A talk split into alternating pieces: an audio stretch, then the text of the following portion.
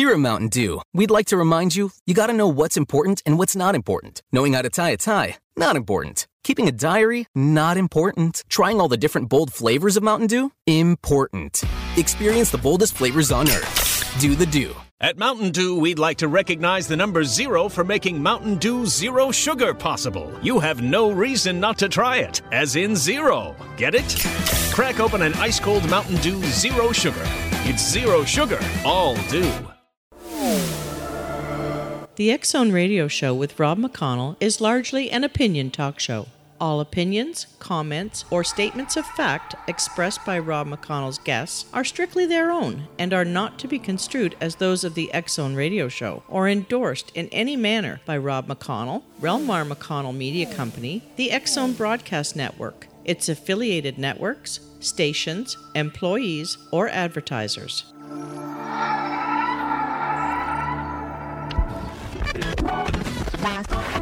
All Hit Radio.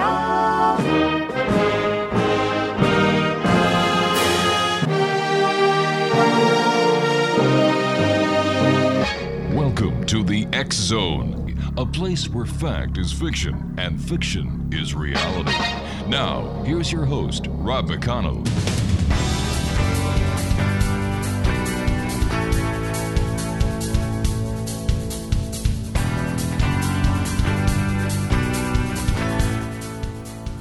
Welcome back, everyone. This is the X Zone. I am Rob McConnell.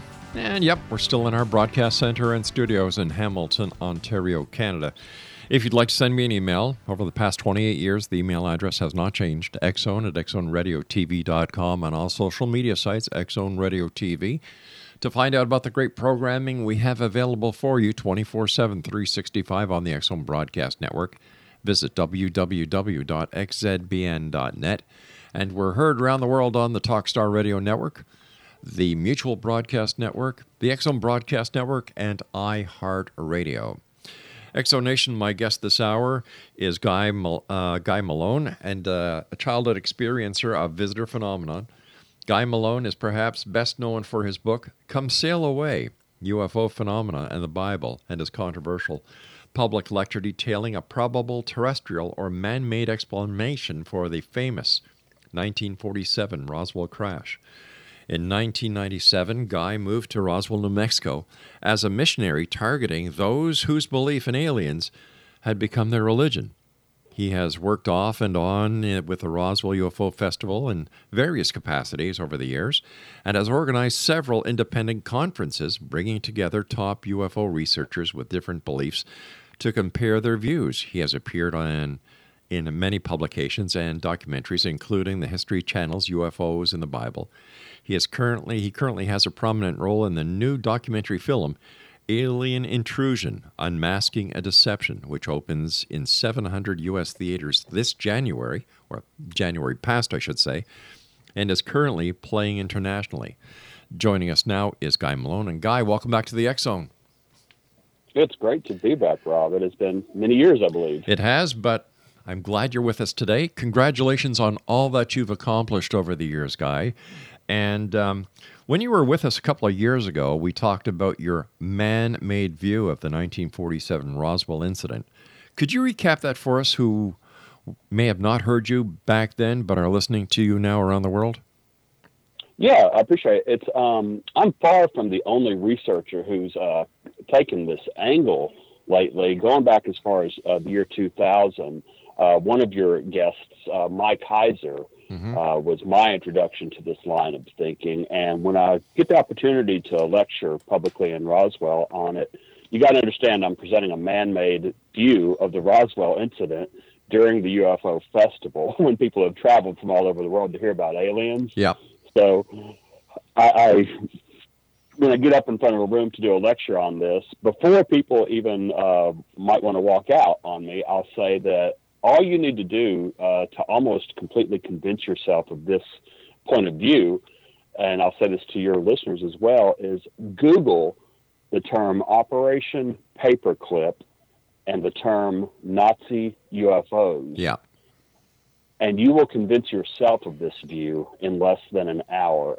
I don't even have to have an audience. If you have access to the internet, the information that is available today that has been declassified in the last decade or two that people simply didn't have access to during the 1940s and then the 1970s and the 1990s, when all of this, the alien view was being most heavily promoted or believed or investigated, and then I'd say popularized by Hollywood and UFO researchers. None of this was available.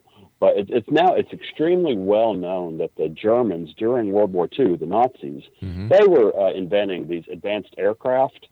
There's pictures and websites detailing the prototype views, the plans that the advanced Nazi engineers were coming up with. They didn't have a whole lot of operational models, but those that did, when you compare their photos and even their sketches, diagrams, when you compare what is now available to, say, eyewitnesses of the Roswell crash, the famous books by like Kevin Randall, Don Schmidt, those ones that came out first popularizing the Roswell incident as an alien crash, they talked to eyewitnesses that were rounded up, military people, and they drew what they saw, what they claimed to have cleaned up. And when you put those images side by side with the German Nazi experimental prototype craft, the era, you're like, holy cow, that's a match. Yep. It's really powerful when you do it on a PowerPoint and do them side by side. But what a lot of people also didn't know about in the 90s, or until the 90s when this became declassified, was that the United States government, through a program called Operation Paperclip, brought over 100 German Nazi technological scientists to the U.S. We stuck them in underground bases right here in New Mexico, Fort Bliss, Texas, Dayton, Ohio, where if you know your Roswell lore, that's where the wreckage wound up after it was shipped out of Roswell and out of Texas. So we had Nazis on the U.S. payroll living on foreign soil, but the president at the time, Truman, had said, no, we weren't going to allow this. But it was happening anyway, and we brought them over for the same reason that Russia and Argentina and other countries smuggled the Nazi scientists out of Germany before they could face war crimes, is for the advanced technology. Sounds like you are familiar with the view. Nick Redfern has got a lot of headway with his books and conference appearances, too. I know you've spoken with him on this, too. He and I, we were on the front page of the Roswell Daily Record this last summer, sharing the headline, putting the terrestrial back in extraterrestrial or something like that was the headline. It was a very well done article they did on he and I sharing this view publicly. So let me ask you this, Guy. All these so-called UFOs that people are seeing and reporting around the world, what are they? I don't have one single answer for anything, honestly, and because I don't think there is one single answer that encompasses everything. I know if you talk to any Mutual UFO Network researcher, or whether they're with MUFON or not, people always find out that up to 95% or more of the UFO sightings, when investigated, are simply misidentified. Right. They're left that way to where it really was just an aircraft, literally the planet Venus, not swamp gas, but literally the planet Venus is one of the more common things that they find out. And there's only a tiny single-digit percentage that remain unidentified or unsolved, so to speak.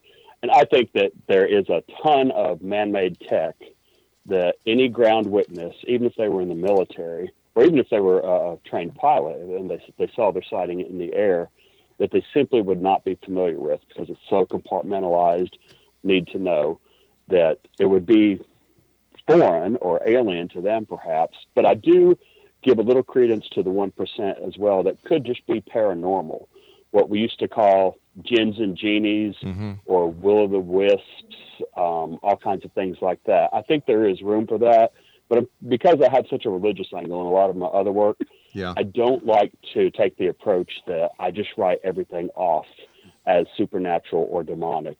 That something really has to go through a lot of filters before I'll even go there to entertain, especially if you're just talking about a UFO sighting where someone on the ground something comes close to them. It could be paranormal, it could be man-made, but I would never say there's any one answer that covers everybody's experiences. So why do you think the Roswell incident took off as the mecca of ufology? Actually, use an interesting word, mecca, both in the sense of as a religious center and as a financial hub as well. At the time, I completely, for the most part, believed the eyewitnesses, that they were looking at a craft that they had no idea what it was. Right. Some of the witnesses from the era.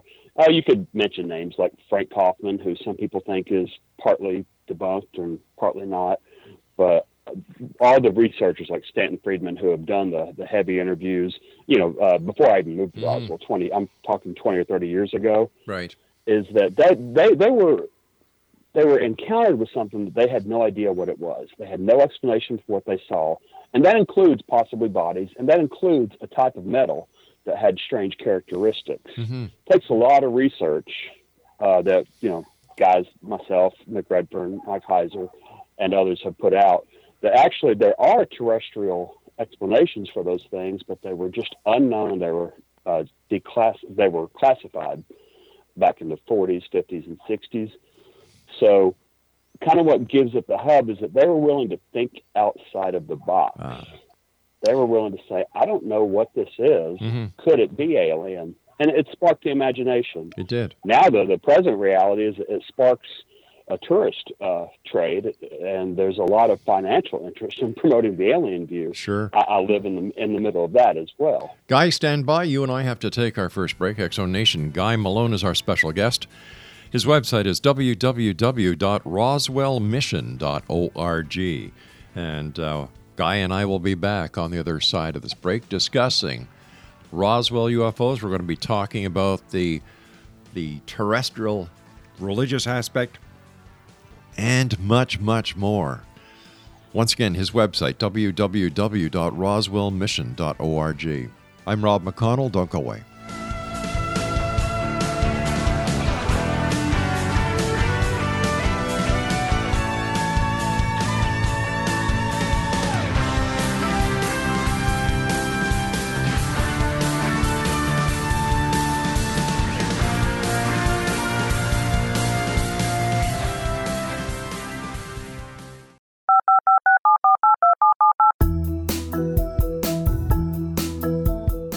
Did you know that when you're on the road with limited data or Wi-Fi, you can still listen to the X Zone Radio Show with Rob McConnell, The Science of Magic with Gwilda Wiaka, X-1, Dimension X, Space Patrol, and every minute of the X Zone Broadcast Network by calling 213-401-0080, courtesy of Audio Now. No smartphone, app, or internet needed. It saves your data plan, and it's free if you have unlimited minutes. Call 213-401-0080 to listen on any phone, anytime, anywhere. Remember 213-401-0080 for the best of the paranormal, parapsychology, and sci-fi radio programming anywhere, 24/7, 365. Gwilda Wiaka's latest book, The Science of Magic, Book of Mysteries, Volume 1, is the first book in a series based on her writings that open every episode of the Science of Magic radio show. Drawing on the subject matter of each guest and armed with over 40 years' experience in shamanism, 35 years in alternative health, and degrees in psychology and religious studies, Gwilda introduces relevant and leading-edge information that supports spiritual evolution and personal empowerment. Rich with wisdom and inspirational quotes packaged in digestible segments, this is a book that will pull you from cover to cover. It will also serve as a daily inspirational reading for years to come. The Science of Magic Book of Mysteries, Volume 1, is available at our website, tsompublications.com, amazon.com, and wherever fine books are sold. Back in Victorian England, a famous theologian posed a perplexing riddle. Why are the two top personalities in the Bible tagged with the numbers 7 and 11? Academics agree the answer is found in the stunning discovery of a hitherto secret Bible structure explained in a new book called The Genesis Grid. The discovery is so simple that preschool children could illustrate it. Certain claims are hugely controversial and may offend some, but at the X Zone, we've studied this awesome new book and agree with one expert, and I quote, "These discoveries appear to be beyond coincidence." So who or what hid this wonderful pattern in the Bible, and what might they do next? Find out more, X Zone Nation, and read reviews on www.genesisgrid.co.uk. That's www.genesisgrid.co.uk.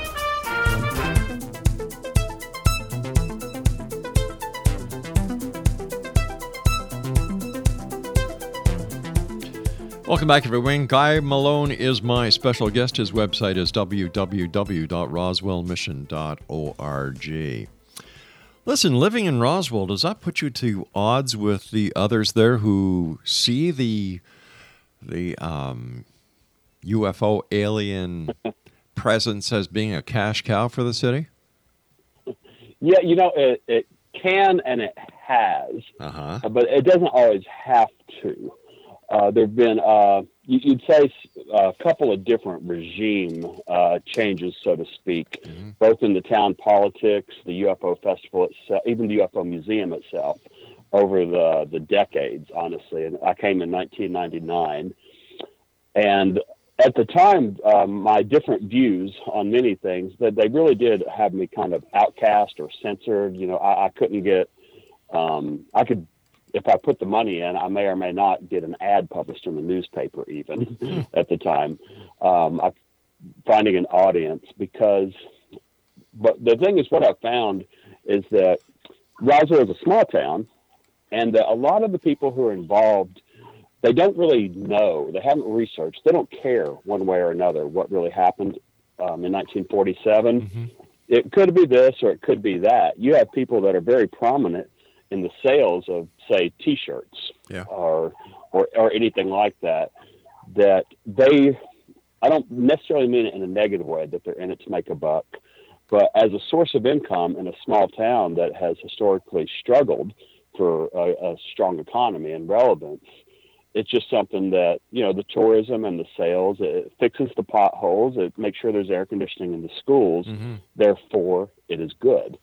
You know, there's no reason to mess with it. And what I found after several years, I think, is that I personally went to a lot of UFO conferences before I even really carved out my own niche in Roswell. I'd go to UFO conferences around the country with these views, and it would, one might think that that could also be a hostile environment simply because they're very new age often in leaning with their views. But the people that come to the UFO conferences and that come to Roswell, I learned, are they're interested. They're spending hundreds of dollars to travel hundreds of miles, taking their week's paid vacation to get on airplanes and go to hotels because something in them compels them to find the truth of this matter, whether they're experiencers or whether they just have an intellectual curiosity. If you have something to say, they want to hear it.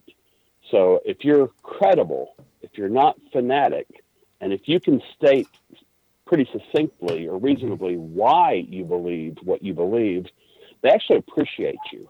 Really? They may take your material. They may or may not buy your book. They'll say, give me your website. I'll check it out later. And then they'll slink away. So I found a measure of success with the crowds, the seekers, the audiences, that my views, my effort, my work was actually more appreciated than in the hometown of Roswell from the visitors that would come through here. And that in itself began to lend a sort of credibility to where you go to these UFO conferences around the country or you or even in Roswell, eventually people's different views don't seem to be the issue anymore. Right. It's the fact that if you're in the field of ufology in any way, shape, or form, you're already the lunatic fringe to most of society. So whether you agree with this person across the room from you or not, darn it, your family, you know. you get to where you actually enjoy seeing the people that you know disagree with you because, you know, you may continue your conversation. But then even here in Roswell, I've found that a lot of the people, they're either public employees like city parks and rec or city managers and things like that. They're not vested either in the man-made or the alien view of Roswell. They're not vested in one religious view or another or how such topics could impact that. If Roswell was known for having the largest ball of string on the planet Earth and that attract tourists, I think that most of the same people who are involved in the UFO industry would be involved in the largest ball of string industry in Roswell. But what does that do for the credibility of and the belief of so many that Roswell actually was a place where extraterrestrial craft crashed and that the bodies as well as the craft were flowing out of there? And what does this say about the so-called witnesses who came forward over the years to give statements? Doesn't that tarnish the town, its reputation, and the very topic of UFOs? Not in the way that you're phrasing it, because, again, I feel most of the witnesses are pretty credible. They're telling the truth. You can go back 50 years ago. I mean, the idea of aliens is ludicrous. That these people stepped outside of the comfort zone and suggested that this was possible, they did so at the cost of reputation, friends, and family, for starters. So I don't really disparage the witnesses or the people that were involved, especially in the early years of this. The thing is, when tourists come or when documentary filmmakers and all that come to Roswell, like they have many times in the years I've been here, I would say that the burden of proof for your claims is what makes you credible or not. How well can you prove? It's like, okay, well, there was this ship. I'd never seen the design before. The metal did this and I've never had, and there were these bodies that looked a little weird. Therefore, aliens. What I've managed to do and other research is that there are fantastically terrestrial explanations for even the bodies. But why don't we hear more of the terrestrial explanations? Why do we keep hearing the extraterrestrial claims and the extraterrestrial explanations? Why don't we get to the truth? I think that view has what you'd call first mover advantage in almost any other economy. Is that view was popularized because it was the only possible view. People didn't know about Operation Paperclip until at least the 70s. It wasn't in a book until the 90s. The fact that Nazi scientists were building these winged triangle-shaped craft that had different methods of propulsion, and side by side with Ken Arnold's famous flying saucer photograph, it's the same craft. And you know it now when a researcher comes out with 50 years of hindsight and says, here's what it was. But Steven Spielberg hasn't made a movie about that view.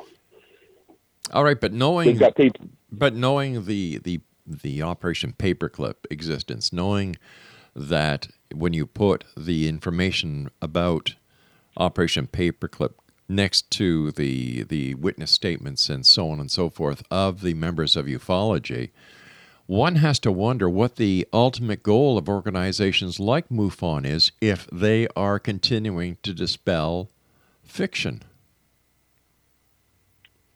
Yeah, MUFON's bigger than just the Roswell incident. So they're doing a worldwide body of work that they're investigating. But I definitely see your point. Yeah. It's such a common question. I actually have a PowerPoint slide for it for the end of my lectures when it comes up. Off the top of my head, I don't know the quote, but it's like it goes that it's hard to convince a man of one point of view, or it's hard to convince a man to understand something when his paycheck depends upon him not understanding it. So no matter what the evidence you present for here's an explanation for the bodies, here's a very valid explanation for the metals. Here's a very valid explanation for how the ship got here and how it crashed. So let me. They may not believe that, but your audiences that don't have a vested interest or one way or the other, they walk away and often come to a very different conclusion than the people who are claiming it. Therefore, it had to be aliens. So let me ask, or let me put it this way: the only reason that ufology is so prevalent when it comes to the Roswell incident is that because people are making money off it, and as long as people are making money off it, the myth stays alive. That is probably 3/4 of the battle right there, and there's the I want to believe factor. There are a certain number of people that they've just made up their mind. They want to believe aliens exist. They want to believe aliens crashed at Roswell, and no arguments otherwise will they even be open to hearing or suggesting. They will walk by conferences and proofs that offer different things. They won't read the books. They won't even Google the terms Operation Paperclip or Nazi UFOs. As a missionary, okay, you deal with belief. You deal with theology. You deal with religious connotations. How does this sit with you that you have these people who are actually looking at something and wanting to believe it, even though it doesn't exist? And yet these are probably the same people who don't believe in God. Well, Tony, you've made a very good argument for when you say they want to believe in something that doesn't exist, is that, I hate to say it sometimes, but ufology truly is a faith-based religion. Oh, I agree. It's they no amount of evidence. They think you're stupid if you don't believe like they do. They will argue with you and refute your evidence. It's kind of funny to be the religious or the Christian guy who's, you know, I have no problem admitting that my belief that Jesus Christ rose from the dead is my religious belief. Yes. I can't necessarily present to you or anybody evidence of that claim. It's a personal experience where I believe he spoke to me. And if you think I'm a religious nut for believing in Jesus Christ, I'm okay with that. I can't prove to you the resurrection, for example. Just like the ufologists can't prove aliens even exist to start with, and they can't prove that they crashed at Roswell, but they are often very ardent in evangelizing other people to that belief. Money aside, it is a kind of a religious culture world, even though the idea of whether or not God could have created life or another, well, of course he could have. Nobody disagrees with that. It really does come down to the question of what does the observable evidence, you know, science and reason, et cetera. Guy, stand by. I've got to take my break at the bottom of the hour. X Zone Nation, Guy Malone is my guest, and his website is www.roswellmission.org. And Guy and I will be back after the news. Don't go away.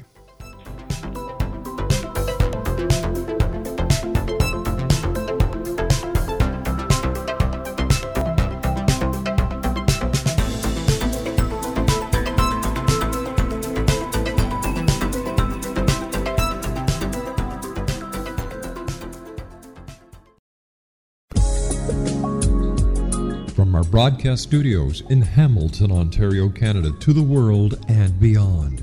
You're watching the X Zone Broadcast Network, www.xzbn.net.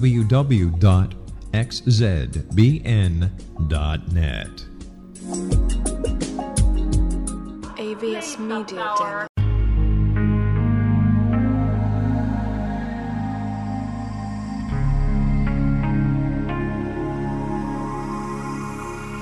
The scientist and the mystic have been on an age-old, relentless search with one thing in common. They seek truth. Their paths converge in the 40,000-year-old practice of shamanism, an ancient science delving to the quantum level of life, facilitating healing, manifestation, and evolution. I'm Gwilda Wiecka, the founder and director of Path Home Shamanic Arts School, a unique Colorado State-certified occupational school, training shamanic practitioners and teachers. We also provide classes for empowering personal lives through shamanism. Our certification classes are in week-long segments, enabling international participation, and online classes and long-distance shamanic healing sessions are available. Come discover the science of magic in the limitless world of shamanism. www.findyourpathhome.com.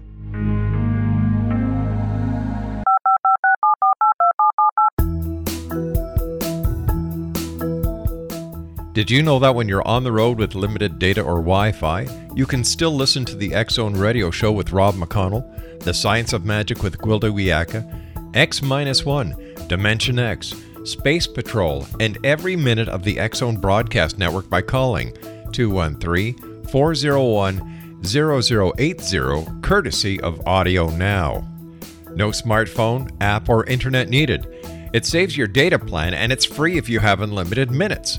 Call 213-401-0080 to listen on any phone, anytime, anywhere. Remember 213-401-0080 for the best of the paranormal, parapsychology, and sci-fi radio programming anywhere, 24/7, 365.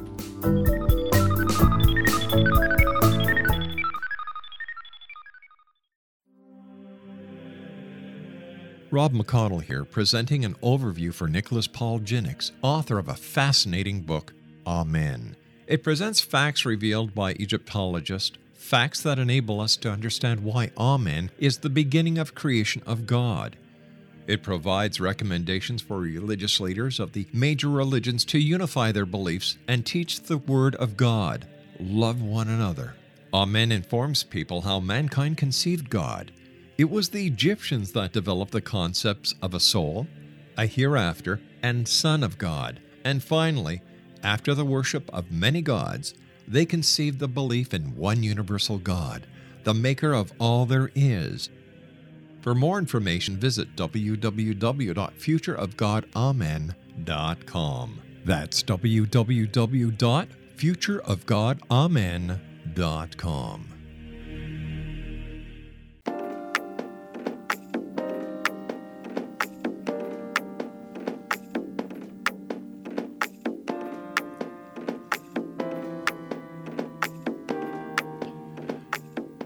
Welcome back, everyone. Guy Malone is my guest, www.roswellmission.org. You know, you're described as a missionary of sorts. In what way does the alien topic become a religious view or an alternative belief system, Guy? It's kind of when people take the factual experiences, or at least what they believe, and then start injecting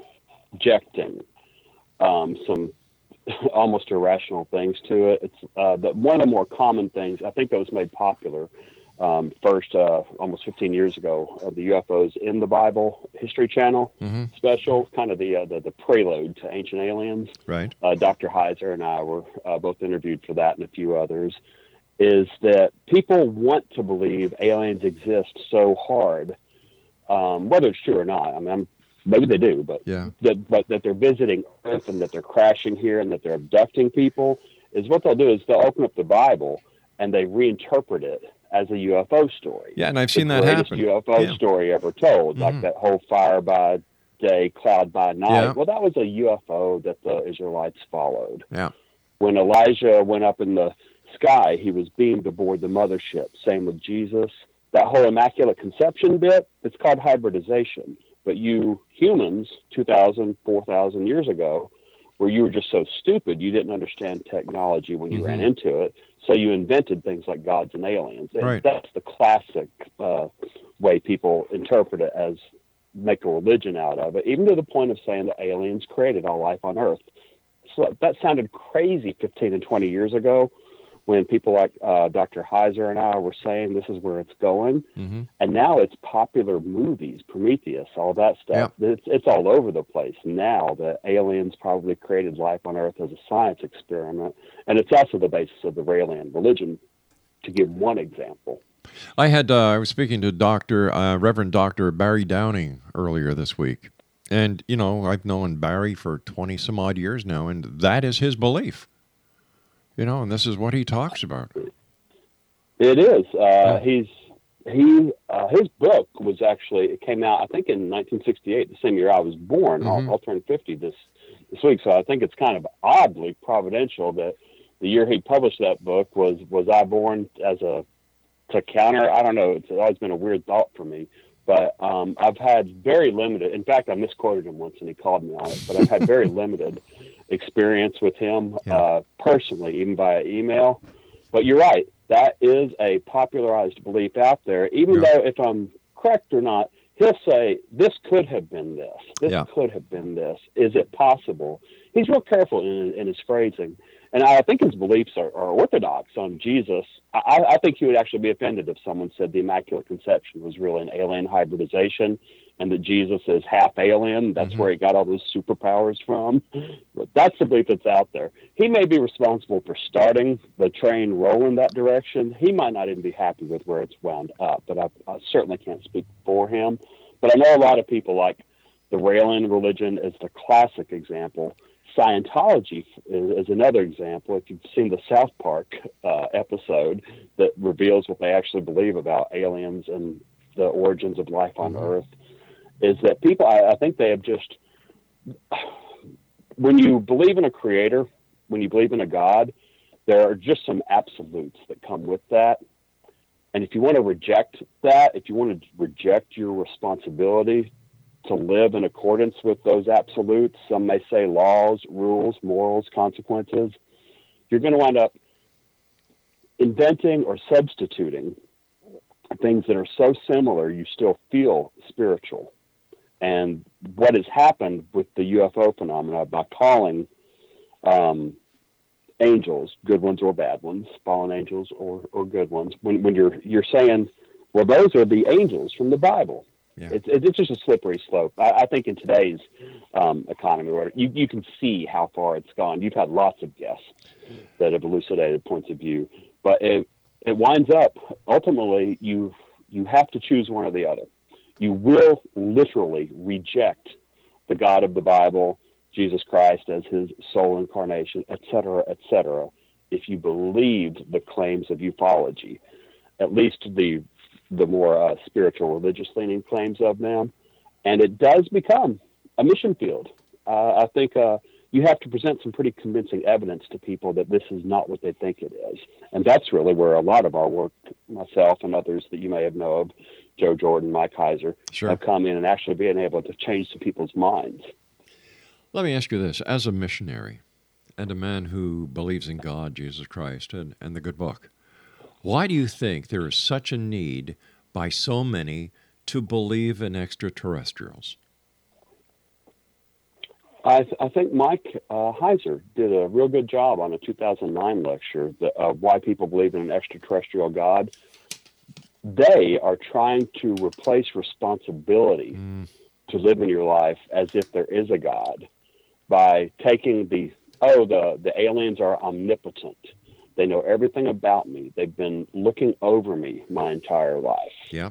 They have a plan. You know, the classical theological term is providence.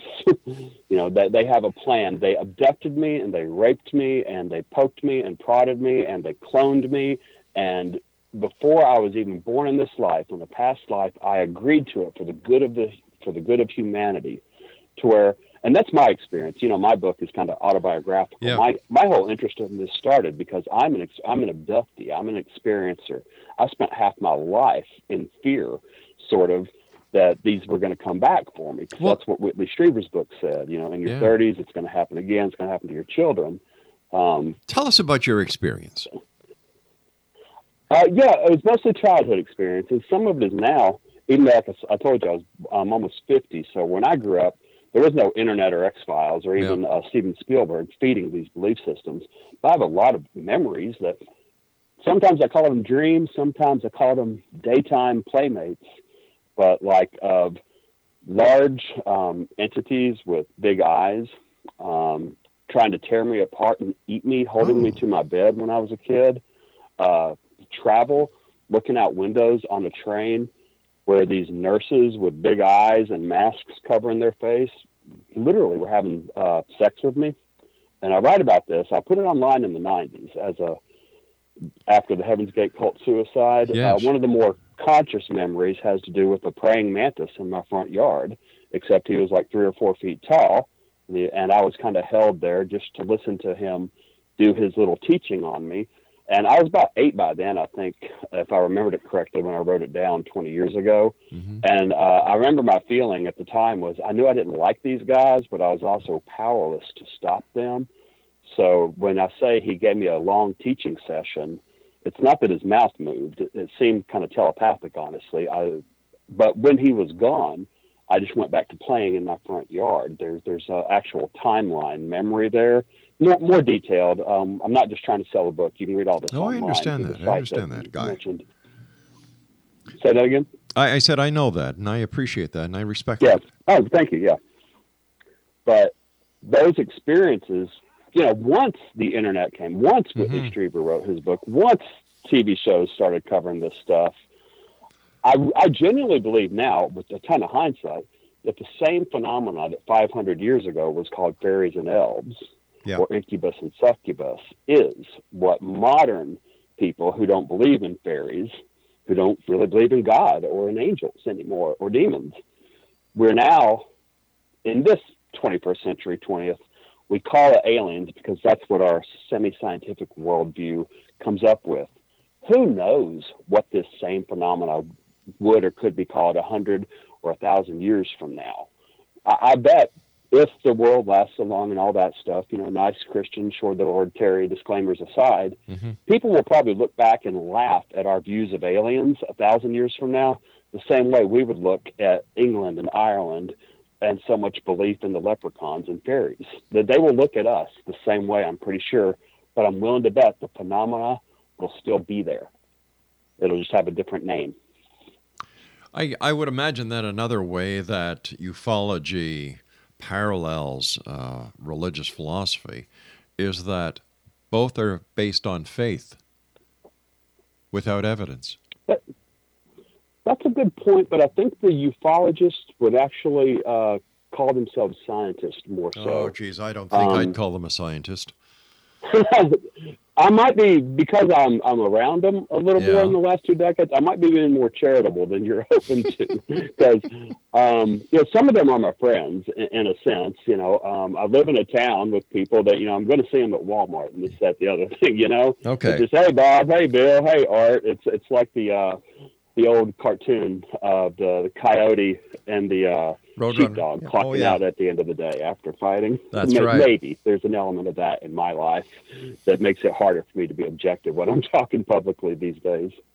Well, I've got a reputation of calling it as I see it, so we're just going to let that slide for now. But when you listen to people like Len Kaston talking about the astronauts that went to planet Serpo and came back, or if you listen to another MUFON, I can't remember his name, but he claims that he was a tail gunner on a UFO that was parked on the other side of Jupiter. Or you listen to Daryl Sims about that 600 mile long, 50 mile high UFO that circles the Earth.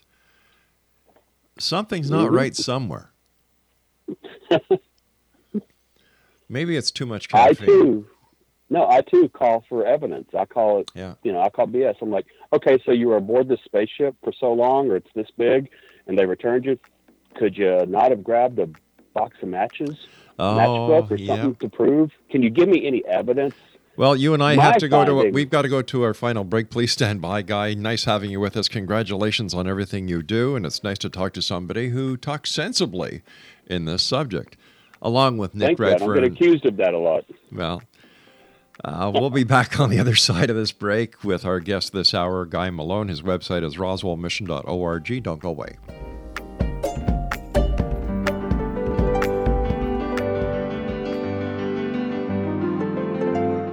Named one of the world's greatest psychics, Elizabeth Joyce is now giving readings worldwide via Skype. Elizabeth Joyce is recognized for her clairvoyant ability to help find missing persons, her analysis of dreams, past life regression work, mediumship, and her accurate predictions. Elizabeth has been a frequent guest on the X Zone radio show with yours truly, Rob McConnell, now for several years. For an appointment with Elizabeth Joyce, call 201-934-8986 or Skype at elizabeth.joyce. And for more information, you can always visit Elizabeth Joyce online at www.new-visions.com. The new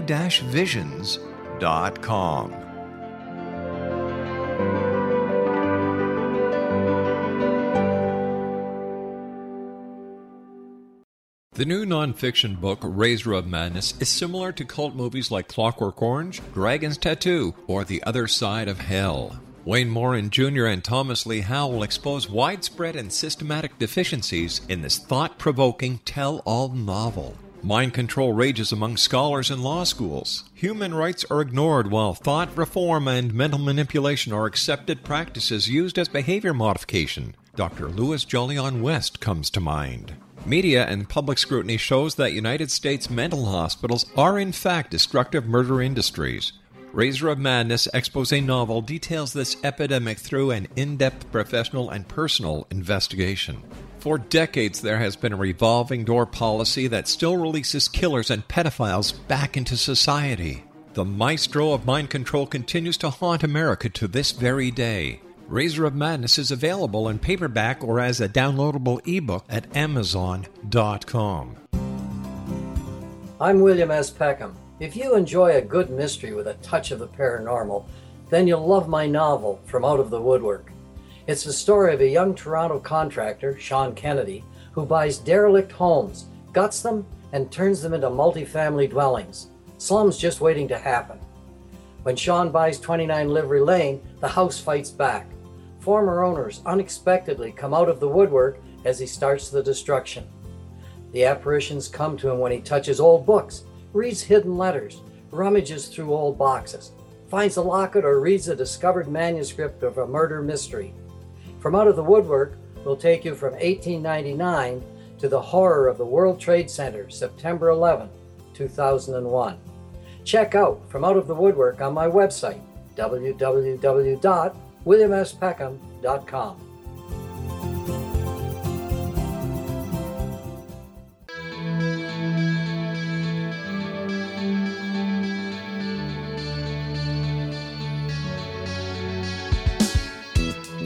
Welcome back, everyone. This is the X Zone. I'm Rob McConnell. My guest this hour is Guy Malone. His website is roswellmission.org.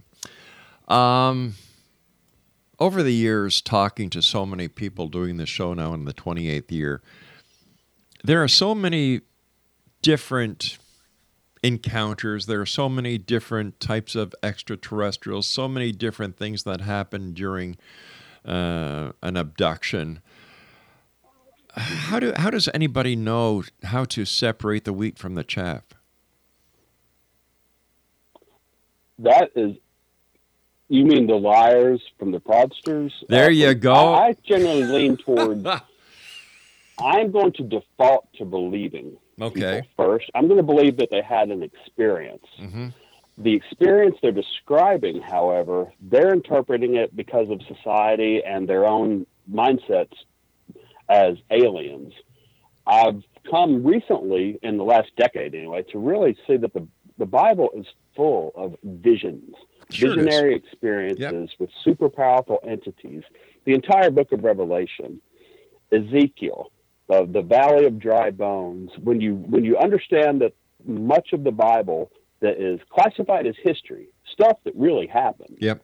Well, it really happened in visions. It really happened in dreams. I'm not going to get to heaven and accuse John the Revelator, or Isaiah, who ate these scrolls. They tasted the honey. They had these marks on their bodies. They had these experiences. They went these places. I'm not going to look at John and say, well, you know, John, that was really just a dream. It didn't happen. So I treat the people that have fantastic experiences the same way. They've got to really go out of their way to convince me that they're lying before I'll even go there. They may be attention-seeking. They may be trying to print something for money. Mm-hmm. You know, best of luck to them. I think audiences today are a little more sophisticated and can weed out those type of people. But the ones that have an experience, they have a passion. They have a belief system. I just happen to think that the Bible actually frames the experiences with angels, fallen and not. There's powerful entities that induce vision-like states that are so real that you can't discern them from reality. And they do happen to multiple people once or twice in the Bible at the same time. I'm talking corroborating witnesses to an event that did not happen in 3D space and time. I think if it's an angel from God, he's doing something that God once done, but I think a fallen angel is taking you a place and leaving you with a message or an impression, like you know very well. These experiencers become evangelists. Yeah. For their points of view, more so than just booksellers. You know, I've heard so many times by ufologists and so-called experts that if they were brought into a court of law, they could win based on the evidence that they have. So what we did was we came up with a concept for a television show. And we sent out invitations to the top so-called experts. We would pay their airfare, their hotel. We would pay them a fee. But there was a condition. They had to take a polygraph test. Do you know how many people took us up on that? Not one. All of them. No. All of them that were telling the truth, which would be none. Not one of them took us up. Not one. So what does that tell you? And yeah, these are the same people who are telling us that they have the evidence that based on the testimony, the eyewitness testimony, that they could go into a court of law and win the case. They were given the opportunity, and they all declined because they would have to take a lie detector test. Good for you. Well, not only do I love what you said there, but the offer you made, I think the difference in my approach is that I will pay my own airfare and lodging to come to you and take your polygraph and present you the evidence for what I believe. I'll do that at my own expense. That's called a missionary. Yeah, but you see, what you're talking about makes sense. I appreciate that. It makes sense. Like you're talking about Operation Paperclip. You're calling a spade a spade. And last time I think it was Len Kaston who said, Rob, if you're such a skeptic, you're a non-believer, why do you keep doing your show? I said, because the truth is out there, and I'm not going to stop until I find it. If there's a UFO out there, I want to see. If I want to see it, if there's a dead alien, I want to see it. If there's a Bigfoot, I want to see it. I am so tired of listening to all these stories without any evidence. And they just don't get it. When I present, I've even said in this summer is that I was not alive in 1947. I'm not an eyewitness. Mm-hmm. I actually can't present to you dead bodies with progeria, or more as Nick Redfern puts it, prisoners of war, dwarves, and things like that. I don't have any burned bodies to show you. I don't have any kids with a disease that makes their head big, but I can give you government records that those exact same children were here in New Mexico in the 40s being tested for various things by our government. So even when I can't present smoking gun evidence, I like to present, here's my reasonable hypotheses. You walk away and make up your own mind, which makes sense. A government program that was covered up because it was a crime against humanity and it was against the president's orders that is now declassified and everybody knows it, and no harm, no foul. Everybody involved has been dead for 50 years. Or was it aliens that still have not been proven to exist? No, listen. Much less traveled to Earth. You know, I believe Truman was part of it. He knew it. This is why the so-called MJ-12 papers were hoaxed, in order to keep the public thinking that it was UFOs, because if you keep the left hand busy, nobody will bother to look at the right. And I had T.D. Barnes on here a couple of weeks ago, who worked at Area 51. Wow.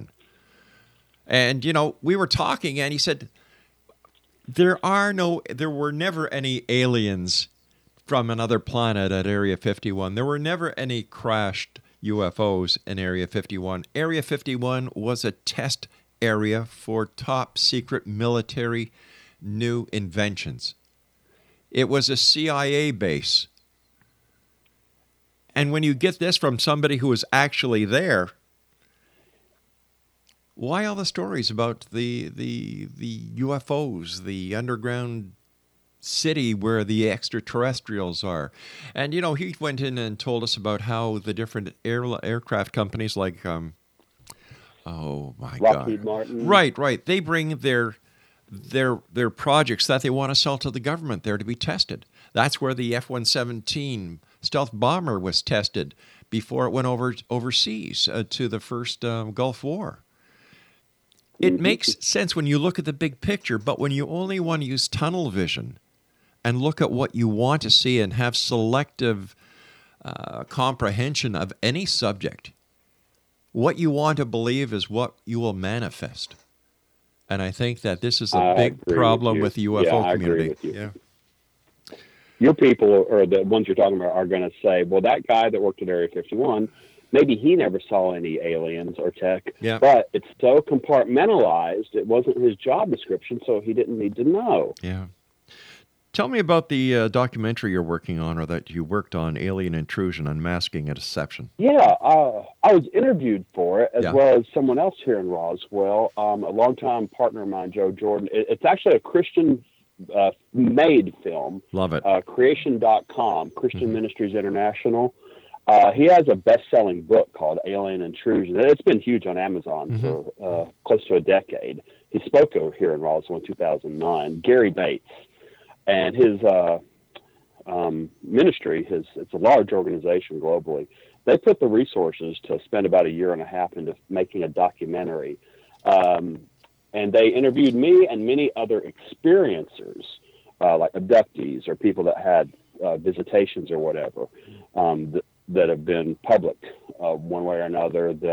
Kind of the crux of my belief system is that my abductions, my experiences, I found I wasn't being held by superior technology, by aliens, because literally, just like an exorcism, in the name of Jesus, these experiences eventually stop. And that has proven true for well over 100 people. And he interviewed some of them, and you've got real people giving their real stories. There's a little bit of theology in it. There's a little bit of science in it. But they're arguments that people, that they either fall on deaf ears or they've already heard in some cases. But when you combine some good theology with some good science, and I make the point of CMI actually employs more credentialed scientists, like PhDs in various disciplines, than any other Christian organization or ministry in the world. So they've got PhD scientists doing the space, the faster than light stuff, the alien seeding life on planet Earth. They got good money and good graphics on it. It was a good enough film that it got accepted by a company to run in, I think, over 700 U.S. theaters. It's coming to Roswell in March, and we're hopefully running it during the UFO Festival as well. But I have found, I watched it, I'm in it, I tell some of my stories, and I also am one of many people that say these experiences stopped in the name of Jesus, and it kind of proves, along with the visionary experiences, to people that are open to more than one point of view anyway, that if something stops in the name of Jesus, if an alien drops you in your bed or disappears or runs, that might be a spiritual phenomenon more so than it is honest extraterrestrial. So Gary's film covers some of those stories, mine included. I think I appear 5, maybe 6 times at different clips in the documentary. Right. But he also includes Nick Redfern and Norio Hayakawa from the civilian defense thing that studied Area 51 decades ago. Hey, listen, I hate to do this, Guy, but we've run out of time for tonight. We'll have to have you back on. Bet. Thank you so much for joining us and for sharing, and I wish you continued success. And whatever happens, keep us in the loop, will you? Thank you, sir. I will. Take care, Guy. X Zone Nation, Guy Malone has been my guest. www.roswellmission.org. I'll be back on the other side of this commercial break with the news as we continue here in the X Zone with yours truly, Rob McConnell, from our broadcast center in beautiful Hamilton, Ontario, Canada. Don't go away.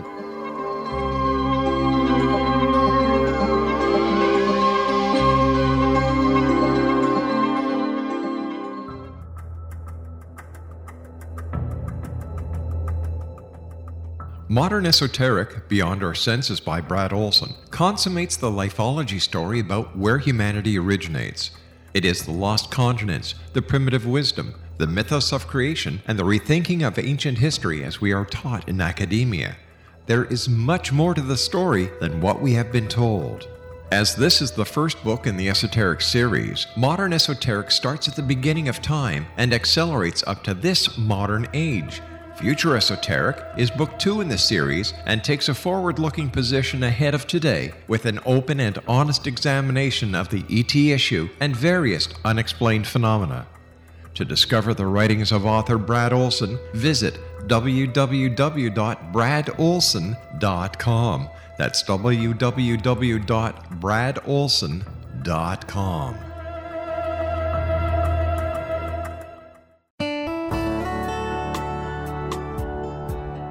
Are you or is someone you know struggling with addictions, depression, anxiety, relationships, low self-esteem, lack of confidence, grief, success, and prosperity? Do you know that your subconscious belief plays a big role in the outcome of your hard work? We can help you permanently change the beliefs that may be the reason for your struggles and failures. We care about getting you the return on your investment and the results you are looking for. We can help you be free of the limitations of your past and in realizing your highest potential. We work with people by phone and Skype. For more information, visit us at www.ritasoman.com. That's www.ritasoman.com. Do you think you have energy problems in your home? Do you feel better when you're away than when you're home? Joey Korn is a global leader in the world of dowsing who specializes in personal energy clearing and space clearing. He can help you create an ideal energy environment in your home no matter where you live in the world. Learn about his remote spiritual house cleaning services and much more at www.dowsers.com. You can get Joey's book, Dowsing, A Path to Enlightenment, as well as other dowsing books and tools, Kabbalah books, and Walter Russell books. Joey's work is really amazing. Go to dowsers.com right now. That's DOWSERS.com or call 1-877-DOWSING. That's 1-877-369-7464.